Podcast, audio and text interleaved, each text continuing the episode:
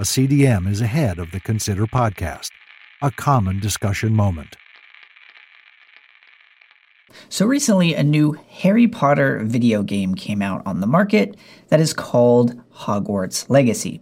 Now, typically, this isn't something that I would even talk about or even consider worthy of talking about, except for the amount of people who would be considered Christian or conservative Christian who have come out in support of the game. So without going through the entire backstory, essentially what's taken place is we've had the author of the Harry Potter series, J.K. Rowling, has made a number of remarks throughout the years that some people on the left side of the aisle have considered transphobic. However, what we've seen as a reaction from the Christian conservatives is outright support and defense of Harry Potter, going so far as to even encourage people to go and purchase and play the game. Here's a little bit of how the game is described from the lead game designer. It was important for us to give players who sought out to be a dark witch or wizard an opportunity to do so. This is the ultimate embodiment of role-playing, allowing the player to be evil. Additionally, this was important because it comes from a place of non-judgment by the game creators.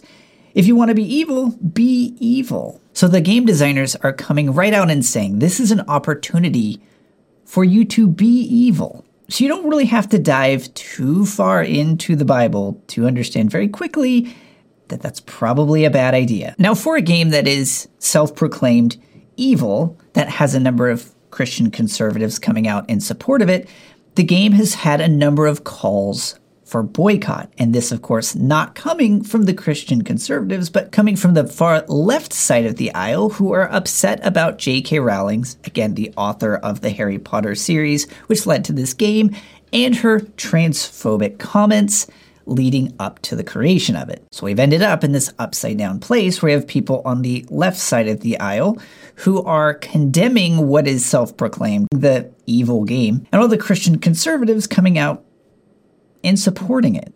Another article goes on to say that calls for a boycott have not prevented Hogwarts Legacy from breaking records for the number of people watching gamers play copies on Twitch. It has been reported that as many as 1.3 million people were watching content related to the game on the platform.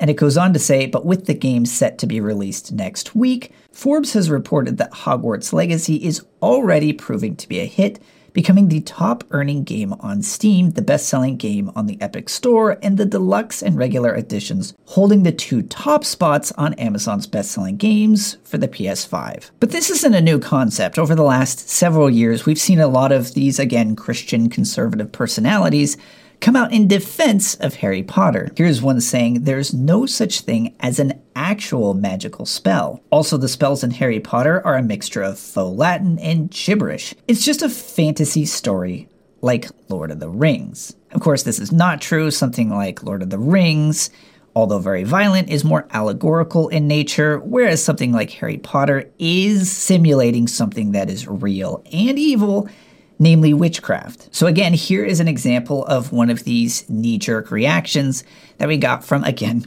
Christian conservatives saying the trans community is upset again. Shocker. They don't want you buying a Harry Potter video game. Angriest group of malcontents on the internet. And just 30 minutes later, after defending a game that is self-proclaimed evil, says, "Great sermon yesterday in church." The pastor noted that Pliny, I'm probably going to mispronounce that, accused Christians of intolerance, and Tacitus accused them of hate. For 2,000 years, pagans have called Christians intolerant and haters for being faithful to God. Of course, that tweet is completely wrong as well, because Jesus did call us to hate. See Luke 14:26 as one example, but we're not going to dive into that in this video. But it didn't stop there. The self-proclaimed Christian satire site known as the Babylon Bee went on to mock fundamentalist Christians for denouncing a, again, self-proclaimed evil game. And again, going even further, they even had a video where they went through, promoted, and played the game, and went through mocking and making fun of the left, again, using this witchcraft-driven game as a means to drive their quote-unquote satire and mockery. So there are a ton of examples I could go through here today, but that's not really the main point. The main point is that the Good Book is extraordinarily clear when it comes to witchcraft, and especially things that are self-proclaimed evil. Let no one be found among you who sacrifices his son or daughter in the fire, who practices divination or sorcery, interprets omens, engages in witchcraft, or casts spells, or who is a medium or spiritist, or who consults the dead. Again, this is no light matter. In this scripture and throughout the Bible, it is comparing witchcraft, or the practice of casting spells and everything that Harry Potter is about, to sacrificing sons and daughters in the fire. And for those who like to throw the Old Testament out the window for some reason, here is one from the New. The acts of the sinful nature are obvious: sexual immorality, impurity and debauchery, idolatry and witchcraft, hatred, discord, jealousy, fits of rage, selfish ambition, dissensions, factions and envy, drunkenness, orgies, and the like.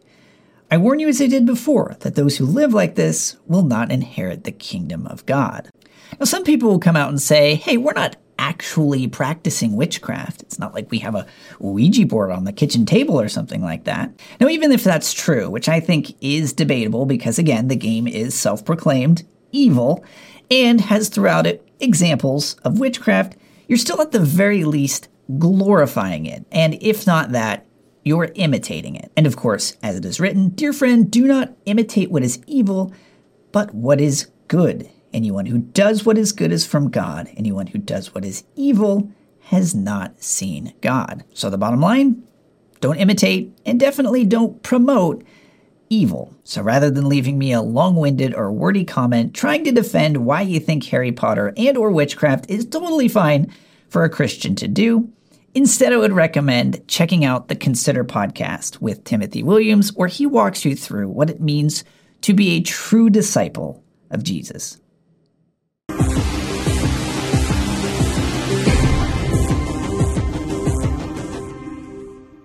Violence in the church, violence in ministries, violence in our Christian walks. The Consider podcast has resolved there will be no acts of violence upon the Word of God. Her priests do violence to my law and profane my holy things. They do not distinguish between the holy and the common. They teach that there is no difference between the unclean and the clean, so that I am profaned among them. Ezekiel chapter 22, verse 26. The Consider podcast teaches the difference between the holy and the common, the clean and the unclean. The Consider podcast. Today's events, tomorrow's realities. www.consider.info